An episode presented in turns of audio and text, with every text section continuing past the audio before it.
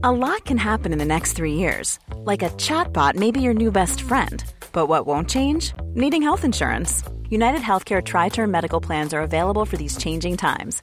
Underwritten by Golden Rule Insurance Company, they offer budget friendly, flexible coverage for people who are in between jobs or missed open enrollment. The plans last nearly three years in some states, with access to a nationwide network of doctors and hospitals. So, for whatever tomorrow brings, United Healthcare Tri Term Medical Plans may be for you. Learn more at uhone.com. When you make decisions for your company, you look for the no brainers. And if you have a lot of mailing to do, stamps.com is the ultimate no brainer. It streamlines your processes to make your business more efficient, which makes you less busy. Mail checks, invoices, legal documents, and everything you need to keep your business running with stamps.com.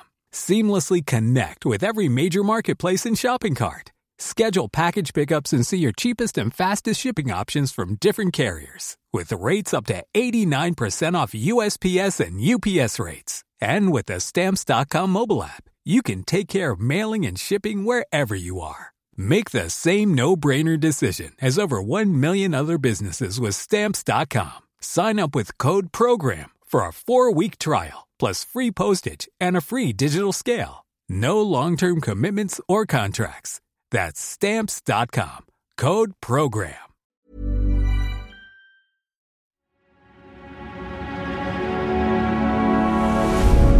Tortoise. Hello, it's James. It's Monday, the 18th of December, a week until Christmas Day. From Tortoise, welcome to the news meeting. The Israeli army says three hostages who were mistakenly shot dead by troops in Gaza had been holding a white flag. Many Jewish hostage families took to the streets of Tel Aviv for hours last night.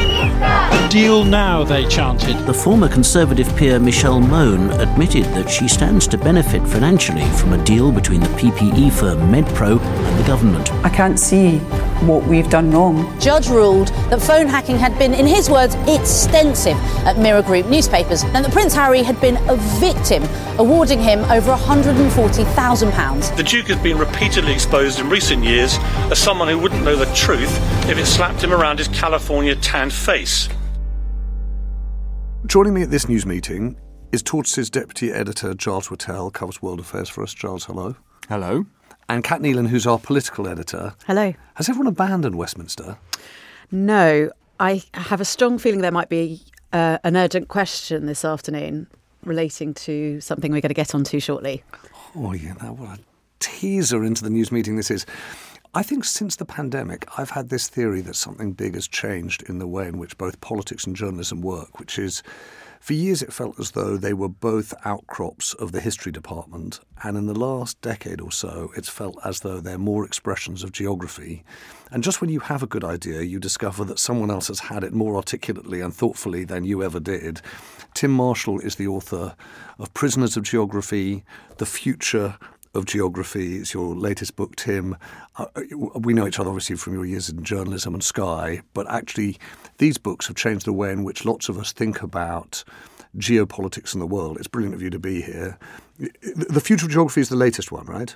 That's right, yes. Thank you for mentioning it, by the way. Yeah. Uh, uh and are you working on uh, what comes after this?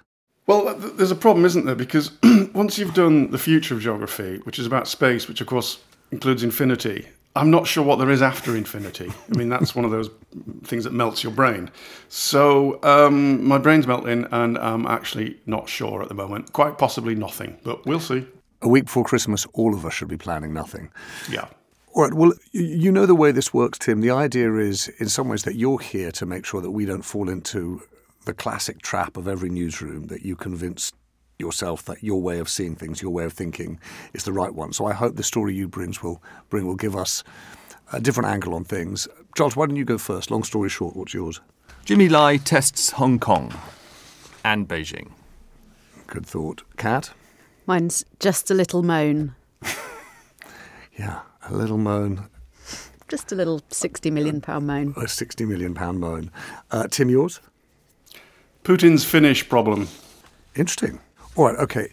Given that we presume we understand the Michelle Mone story, Why is it so significant? So on Sunday morning, Michelle Mone and her husband Doug Barrowman uh, gave uh, quite a, uh, an unusual interview with Laura Kuenssberg. Um, they are still in the midst of uh, investigation uh, into uh, quite what they did in terms of this VIP lane and uh, the products that they they provided.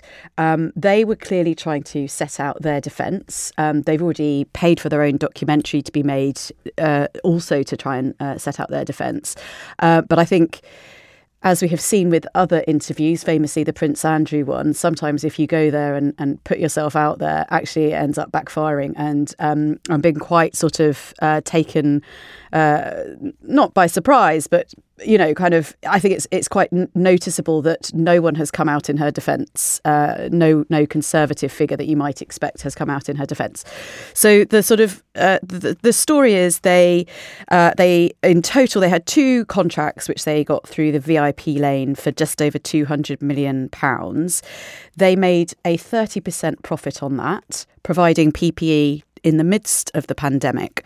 Um, so roughly around uh, the sixty million pound mark. Um, Michelle Mone, so The Guardian ran an investigation uh, which they published in January 2022 saying that she was connected to this company, PPE MedPro. She denied it repeatedly, um, and has uh, her lawyers have sent uh, threatening letters to the journalists involved, um, accusing them of defamation and so on and so forth. She now admits that she was involved. Um, they still insist that she would only indirectly benefit from the from the money because it's been put into a trust uh, which uh, she can't access currently, but she is named as a beneficiary of the trust ultimately, as are her children. Um, the other, I think, quite eye catching thing that they admitted, or at least sort of appeared to admit, was the explanation for why uh, Doug Barrowman is still not named as a person with significant control on Companies House in relation to PPE MedPro. Um, he said that he thinks he is the ultimate ultimate beneficial owner, but insists that the reason why uh, there's no kind of clarity in the public domain is because he is quote a private person. And can I just pause for a second. What's their argument for why they think they've been badly treated in this? Uh, they their defence was again, very uh, a curious one. Obviously, as a journalist, I am biased in favour of my profession and what I think we do, and particularly uh, sort of investigative work. Um, they repeatedly said that uh, uh they they acknowledge that they lied to the press. They regret that they did that, but that they were doing it to protect their family. And uh, Michelle Mone very memorably said, "It's not a crime to lie to a journalist."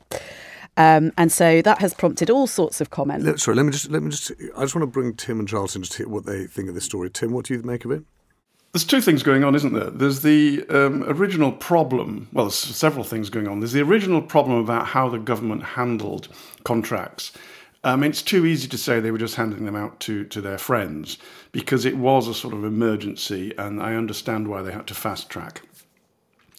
But then there's the second issue of these tens of millions of, of, of, pounds that were spent on rubbish because they weren't good enough and they were ejected the, the surgical gowns and the masks and everything once they got to the UK and then there's as always the cover up and and um, when Cat was talking I had to mute my mic um, for hooting with derision not at Cat I hasten to add but uh, uh, this this litany of nonsense, to be honest, that, that, that Baroness Mone is coming out with. I didn't mean to mislead anyone. Brackets, but I did. I do accept I lied. Close brackets. Um, hang on. So you didn't mean to mislead anyone, but you do remember lying. It was an error, uh, etc. I mean, this is why no one's coming out to support her because um, uh, you'll know, James, from your, your, your time in, in uh, the offices of great power, it's a head in the hands moment you can't come out and, and defend yeah. her because it's it's indefensible. I'm not talking about the initial contracts. I'm talking about the cover up. It's risible. Giles, can I ask you one question about it? Because I have to confess, I didn't see the interview, I read it. So I read the coverage. And it's really reminded me of something that also was conspicuous over the weekend, which is the division in our press, much more polarised press in the last few months, and I suspect in 2024, than we've had in the last couple of years. Because if you look at the Mone coverage today, leads on The Guardian, obviously it's been big on the BBC, the i newspaper covers it. The, um, the, uh, but, but if the Mail don't put it on the front page. The Telegraph doesn't have it on the front page. The Times doesn't run it on the front page. If you like, the Tory press and the rest of the press are going in different directions. And it was really striking over the weekend that when it came to the coverage of Prince Harry and his victory over the Mirror Group and the questions for Piers Morgan, again, one group of papers all on the front. The BBC ran it high, but the Times, the Sunday Times not at all, as far as I could see, the Mail barely. What do you make of the way in which our press is maybe polarized again or perpetually polarized? What's happening in terms of the interpretation of this story? Has this struck you, Giles? Yes, you, you can't but be struck about the vacating of, of, of the media centre. The Harry story is unto itself I think you only have to listen to Piers Morgan and his rant at the end of his statement about Harry ad hominem to be reminded that that particular one has dragged a particular constituency off into a fetid corner of Harry and Meghan loathing, competitive loathing, competitive contempt. Which, Why you mean Harry and Meghan loathe Piers Morgan? Piers no, Morgan no, uh, loathes uh, Harry no, no, and Meghan. No, no, it, it, Who it, can hate them more? It is a third rail of the um, right of of of the conservative right now to uh, despise um, the only person who's ever done anything on merit before joining the royal family uh, in its history, and her husband for siding with her against this antediluvian uh, hereditary monarchy. Um, so, so I think I think that it, it's difficult quite to, to to, to to bracket that. I think it's a story unto itself. And then, what do you think about the Mone coverage? Did that strike you, or is that just yes, part I, of politics? Mis- I'm, I'm mystified as to why that is not a, a gimme for every front page mm-hmm. over the weekend. Mm-hmm. Frankly, Tim, just out of interest, because obviously, can I just jump in on that? I, I was surprised as well because Harry, it's you know stone cold obvious, uh, you know royal celeb, you know it's got everything, phone hacking. Baroness Mone, and forgive me, I, am not keen on this term for her, but you know Baroness Bra, as she's known. So yeah. you've got that for the for the, certainly for the red tops you've got the potential uh, complete waste of government money. You've got this this this cover up. You've got lawfare. I mean, it is. It's a cracking story, and I, I agree with Giles. Um, I thought there'd be more more of it. Um, I mean, it's complicated, which never helps in a newsroom. but uh, yeah, I, I'm with Giles. It's it's it's odd. I just, uh, in the defence of uh, my other sort of lobby colleagues and, and the other newspapers, I'm just having a quick look at what is leading the, the stories today.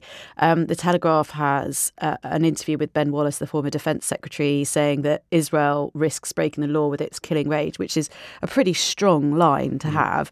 Um, and the Times has got an exclusive, I think, on on um, obesity uh, admissions doubling to, to 3,000 a day, which is an incredible story as well. So I'm not necessarily uh, of the view that it is people sort of looking the other way. I think there are a surprising mm. number of very good stories for the week before Christmas.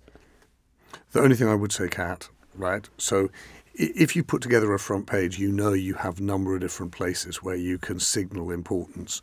If you take the Telegraph's front page, there are one, two, three, four, five, six, seven, eight, nine yes. different stories referenced on the front page. Yeah.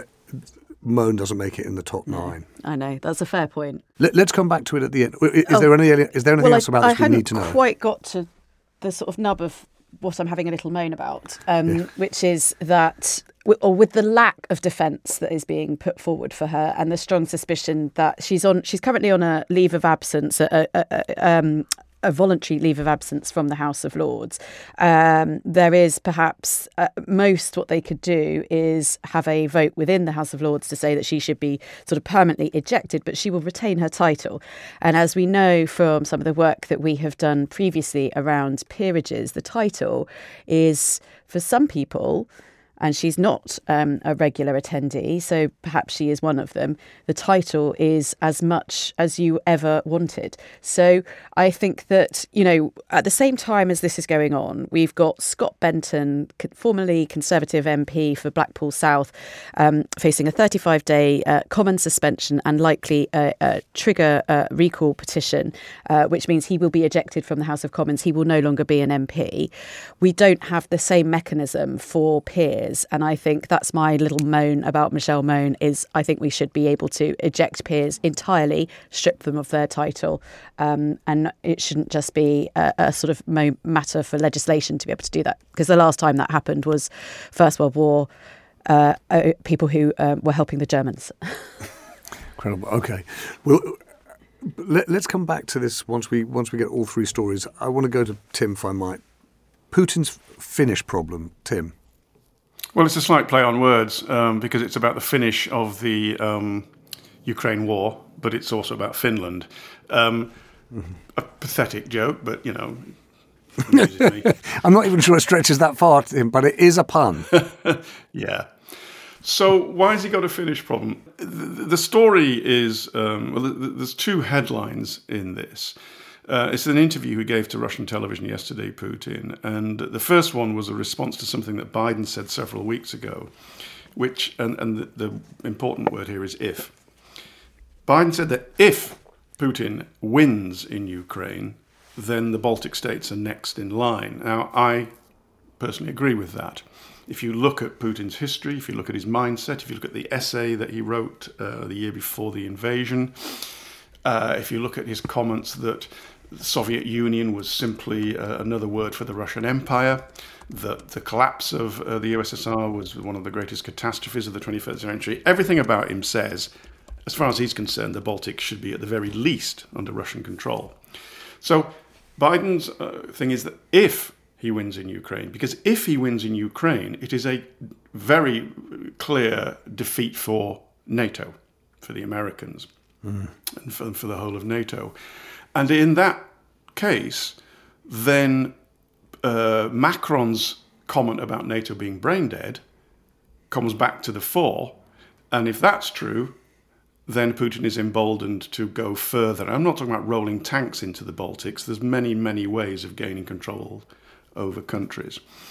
So he responded to Biden and he said it's complete nonsense. Uh, and I think Biden knows that. We've got no interest, no geopolitical interest uh, no economic interests to, to fight with NATO countries.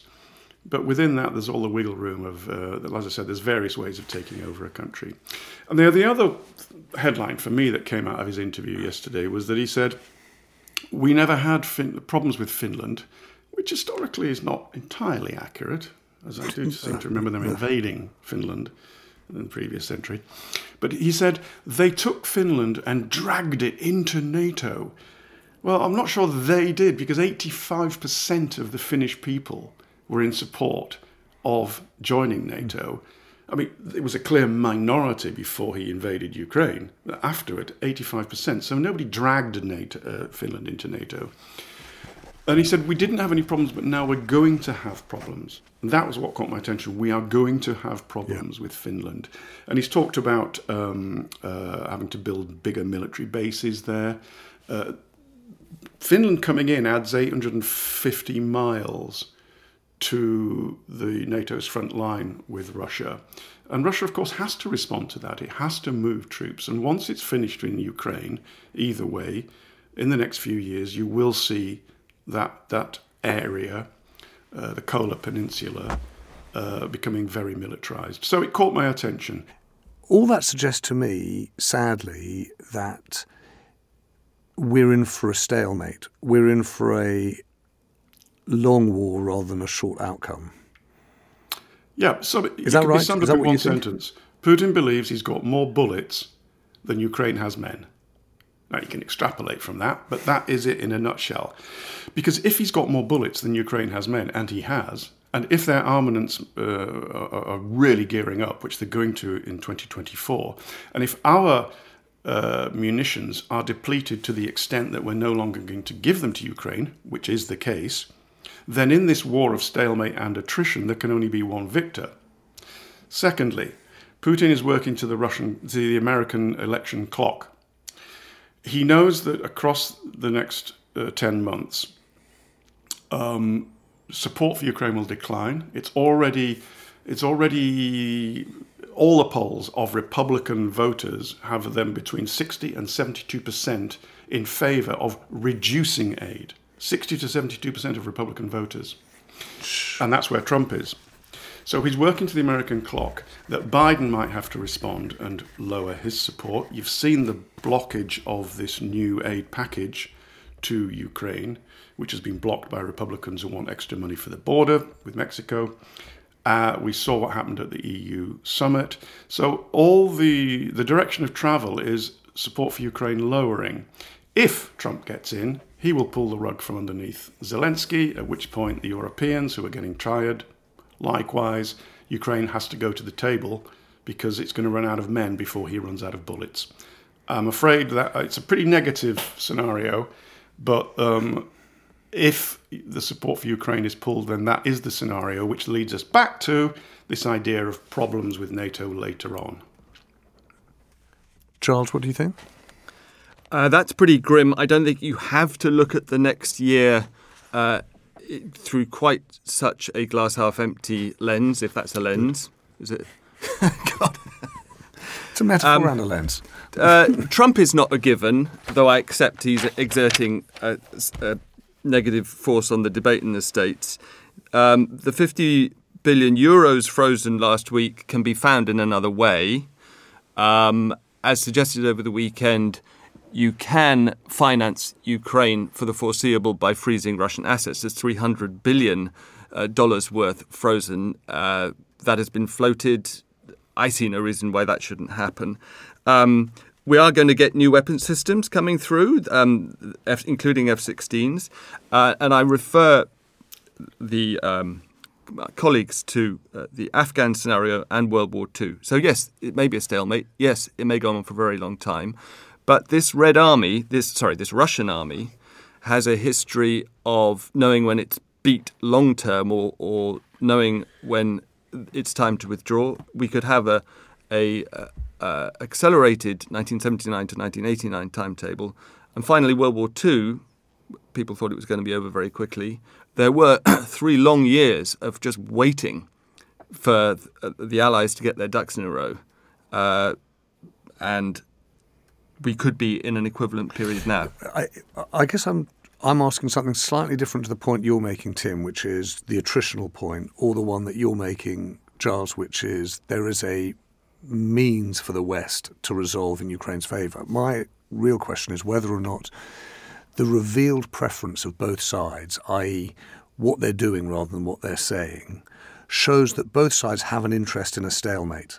I, the West is not willing to commit the kind of force that's needed for domestic political reasons to resolving in Ukraine's favour and the Russians are not willing necessarily to take the casualties they'd have to take to commit to an overall victory. But for both sides, although they both say they want an outcome, actually they can sit with a stalemate for quite a long time. That, that's the question I've got, and that's why what I'm asking because I'm wondering whether well, not, not 2024. All the leaders are very old men, aren't they? yeah, fair point. I mean, I, I'm really taken by by the sort of framing of this around Finland. So I've got a couple of Finnish friends. I saw them over the summer, and they are worried about this. You know that the guy was having to be called up to do some training uh, to actually, you know, prepare for conflict, and it, that's quite a scary thing. And obviously, we kind of get used to, to, uh, or over the last couple of years, we've got used to talking about Ukraine. And I think we probably do need to think about what happens next and, and it sort of spreading closer into countries where, as, as we know, regardless of what Russia says, were willing entrants to NATO. Mm. Um, in terms of the attritional thing, and I think I think the, the, other point is it's not just Republican voters that are sort of tiring of this. That yeah. that that very kind of alarming FT poll from a couple of weeks ago that talked about the kind of huge numbers of American voters that are turning against it. There is a higher proportion of Republican voters who are against it, but I think it's something sort of low 30s um, Democrat voters who are also thinking that aid needs to either be reduced or, or, or done with completely. Um, Let's let's take a beat and then let's go to the Jimmy Lai story, Hong Kong. Why don't more infant formula companies use organic, grass-fed whole milk instead of skim? Why don't more infant formula companies use the latest breast milk science? Why don't more infant formula companies run their own clinical trials? Why don't more infant formula companies use more of the proteins found in breast milk? Why don't more infant formula companies have their own factories instead of outsourcing their manufacturing?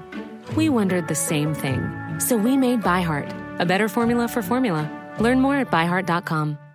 When you're ready to pop the question, the last thing you want to do is second guess the ring. At Bluenile.com, you can design a one of a kind ring with the ease and convenience of shopping online. Choose your diamond and setting. When you find the one, you'll get it delivered right to your door. Go to Bluenile.com and use promo code LISTEN to get $50 off your purchase of $500 or more. That's code LISTEN at Bluenile.com for $50 off your purchase. Bluenile.com code LISTEN. Planning for your next trip? Elevate your travel style with Quince. Quince has all the jet setting essentials you'll want for your next getaway, like European linen, premium luggage options, buttery soft Italian leather bags, and so much more and it's all priced at 50 to 80% less than similar brands. Plus, Quince only works with factories that use safe and ethical manufacturing practices. Pack your bags with high-quality essentials you'll be wearing for vacations to come with Quince. Go to quince.com slash trip for free shipping and 365-day returns. Giles, Jimmy Lai's in court. Jimmy Lai's in court. He's already been in jail nearly three years. He's facing his third set of charges for collusion with foreign agents and uh, conspiracy to distribute seditious material. Jimmy Lai, I should say, is the founder of Apple Daily, now closed, but in its time, the principal champion of democracy in Hong Kong, especially during the demonstrations of, of 2019, mainly because the South China Morning Post has decided to roll over and become a compliant, Beijing friendly, uh, once great newspaper. He is being charged under the national security law, a complete misnomer, nothing to do with national security, but a, an instrument brought in by Beijing around the time of those mass demonstrations, precisely in order to uh, shut down any dissent from people like uh, Jimmy Lai. Just two points to make. Um, he's British, or at least he holds a British passport. And only last night, did the UK government, for the first time in those three years, make a robust and unequivocal demand for Jimmy Lai's release. This was David Cameron in his new role as Foreign Secretary. Uh, the other. In his new uh, role as China Hawk. Yeah, as China Hawk after his previous role as champion of, what was it, the Golden Era. Also, what's interesting to me is that this is the trial is taking place in Hong Kong. It's not taking place in mainland China. Um, yes, one country, two systems is pretty much in the rearview mirror, but it, uh, it is expected to take several months rather than just a few days. So we will see at least a a, a performance, um, uh, an attempt to to pretend that as the head of the British International Chamber of Commerce uh, in Hong Kong maintains there is still a functioning legal system in Hong Kong. I don't think anyone ha- has any real illusions as to whether or not Jimmy Lai will be found guilty or innocent, or whether or not the party with the whip hand that decides that will be Xi Jinping in Beijing. Nonetheless, I think it'll be a, a good watch, an interesting listen. It starts today. And uh, let's just one final point remember the context, which is Xi's big plan for the region to turn Hong Kong into part of the world's largest urban area. You can call it the Pearl River Delta, you can call it the Greater Bay Area. Um, but it's already evident that Hong Kong's unmatched role at pulling international capital into China is dimming. It's less effective at that um, as a direct consequence of, uh, of having been what is the, what is the sort of presentable uh, um, term for shat on by um, uh, Xi Jinping's personal fondness for neo Maoist oppression. Tim, can I ask you what you think of this story? Not the obvious freedom of speech point. I suspect that you're in favour of news organisations being able to um, report in a muscular way about the corruption and the culture they see around them. But the impact of the Jimmy Lai case of basically putting a publisher in the dock, the impact of that on Hong Kong as a an international gateway to China, is is that gateway closing? Um, slowly, and uh, as Giles um, point, pointed out, it, it is slowly, and China really needs it because you know the economy is not doing what it used to do, but it, it, it won't. I don't think it'll restrain them. I mean, you, there is this human story. I mean, Jimmy Lai is 76 now. Um, there was one protester outside the court when they went in this morning, um, there, midday, I think it was. One lone protester, um, you know, because it's it's done. The, the, the democracy movement is done. It's it's finished. So yeah, there was two things uh, you said, James, about influx uh, of capital, which is slowly and, and slowing, and, and, Giles talked about um, the UK watching closely, and yeah, the UK, the EU, and the Americans are all watching this trial very closely because there is a potential another diplomatic flashpoint uh, that will come from it. Um, and it will just add to the list of diplomatic flashpoints that we have with China, which, in the biggest picture I can talk about of the 21st century, is what I believe, which is there is going to be a new bipolar world, US led bloc, China led bloc. There is going to be a new form of Cold War. I, these are broad brush terms with differences to the previous iteration. And so this trial will be put on that ledger of things which continue to divide us and divide the world into a bipolar world as, as we progress through through the century. Now, none of that is much comfort to Mr. Lai. Um, who, as I said, 76, already serving a five-year uh, jail term. There was one of his supporters was actually in court as well, and she was openly talking about, you know, this guy might well die in jail. We just wanted to be in the court to show him that you know we we we recognise his his sacrifice for free speech, but uh, that's a done deal, I suspect. All right, let's get to the, let's get to that's one. We'll come back to 2024. Cat, you go first. If you were to choose, assuming you're not going to lead on Mone because you can't. Sorry, Tim. One of the rules of this particular exercise are you can't choose your own story having pitched it. So, Cat, Finland or Jimmy Lai? Um, I'd go with Jimmy Lai, um, but also I know that we haven't really touched on it. Um, but in this talking about the sort of bipolar world, uh, what uh, China does in the next few months regarding Taiwan. Um, and sort of, I think this is kind of one of those, as you say, sort of moments in history, perhaps a test case to see kind of what the reaction from uh, the West will be. Um, gives you perhaps a sort of sense of how. Uh, relaxed or otherwise uh, people might be if there is any suggestion of, of sort of action around Taiwan. Tim, what would you lead on? Jimmy Lai's pretty today, isn't it? You've got, if you're talking pictures, you know, courtroom. it's a good news story. Mone hasn't moved since yesterday. This is new. So I'll go with um, President Vucic winning the Serbian election. okay, so this is the um, optional bottom of the draw pitch, which is once you've heard what everyone else has got, you bring in the Serbian elections. Well, James, is a newsroom a dictatorship or a democracy? So don't you? If it's a dictatorship, I think we all know the answer to that, Tim. Yeah, not at the New York Times. one, one, one, one in which you'll be happy to know the dictator is easily toppled. Unfortunately, not by the people. um, Giles, what's yours? Talk about a spanner in the works there, completely re- rejigging the format on the fly. Um, my my choice is uh, Putin and NATO because it's not complete nonsense that he would uh, attacked NATO for two reasons, both of which Tim has already alluded to. The definition of Putin victory in Ukraine is very fungible, and the definition of an attack on NATO is likewise very fungible. A cyber attack on Estonia is all too plausible, for example. All right. Well, um, obviously, in my position as democratically elected and endorsed by the adoring people. Actually, when by is the 100%, Sisi election? I think. Yeah, when is the Sisi election? um, but actually, my running order would be I, I'd lead on Jimmy Lai, then I would do Putin and Finland, and then I'd run Mone. For these reasons, M- Mone third, not because it's not just a sort of moment, but what we learned is what we knew.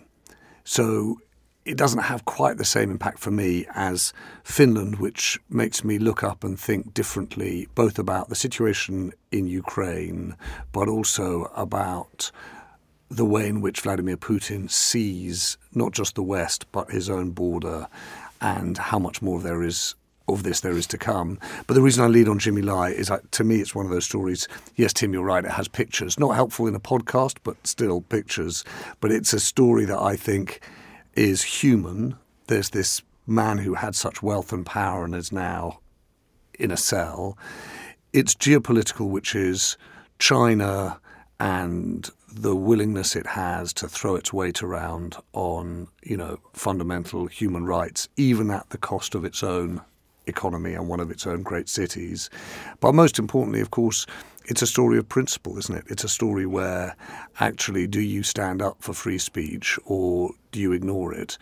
And I think for all those reasons, it leads the news a good story uh, for people to care about as we go into that long trial uh, and towards Christmas. Tim Marshall, thank you. Thank you. It's fun. Cat and Giles, thank you too. If you've got a view about the stories we've run today or on any other day, I hope by now you know how to get hold of us. Newsmeeting at tortoisemedia.com. It's brilliant to get your emails, even better, your voicemails. Uh, let us know uh, what we're missing or what we're fundamentally misunderstanding. We have quite an interesting run of things coming up over the next week or two. Um, on Friday, we're going to publish the news meeting. That's not just what's news this week, but what's news this year. Cat, as well as Jess Winch, our news editor, and Robert Peston, ITV's political editor, have joined me to try and make sense of the whole of 2023 and decide the story which they think should lead the news if there were a bulletin for the year. Separately, I did an interview with Robert about his book, um, Bust, question mark, which is a book really in two parts. On the one hand, it's a diagnosis of the problems of the UK, but the best bit about it, I think, is the prescription for how fundamentally the UK needs to change political reform, economic reform, social change. Do listen to that. And then, if you want to laugh at our expense, tune in on New Year's Day as you wake up addled, hungover, and slightly fearful of the 2024 to come, to hear a run of tortoise editors make their confident and no doubt entirely misguided forecasts of what will happen in 2024. Uh, I've also We're out on in. I've also um, uh, pitched in. Uh, we will be consulting our lawyers uh, on the many uh, mistakes and errors that are in that episode. So there's a good deal to look forward to. Uh, of course, what I really want to say is thank you for listening. It's meant a lot to us to see the audience of the news meeting grow in 2023.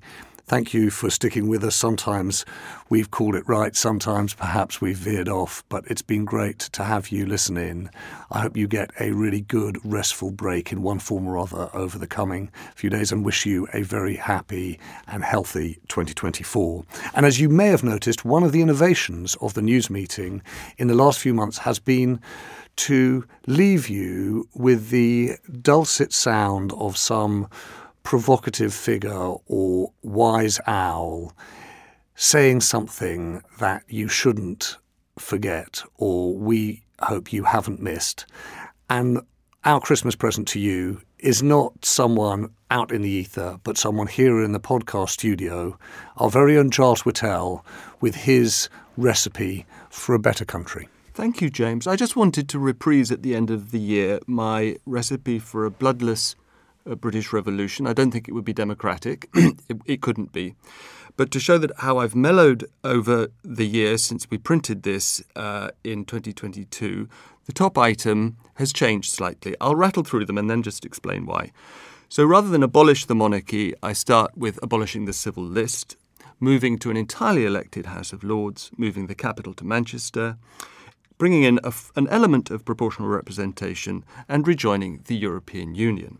As uh, digestif or amuse-bouche, however you wish it, for uh, 2024, I think we should, to boot, repatriate the Elgin marbles permanently as a, not as a loan, but uh, send them back where they belong, and build a second tunnel under the English Channel for electric cars, two lanes each way. Um, and I, the reason that I wanted to reprise this recipe is not because uh, any of those components are radical, but precisely the reverse. I wanted to make the case that all of them are simply common sense. Tortoise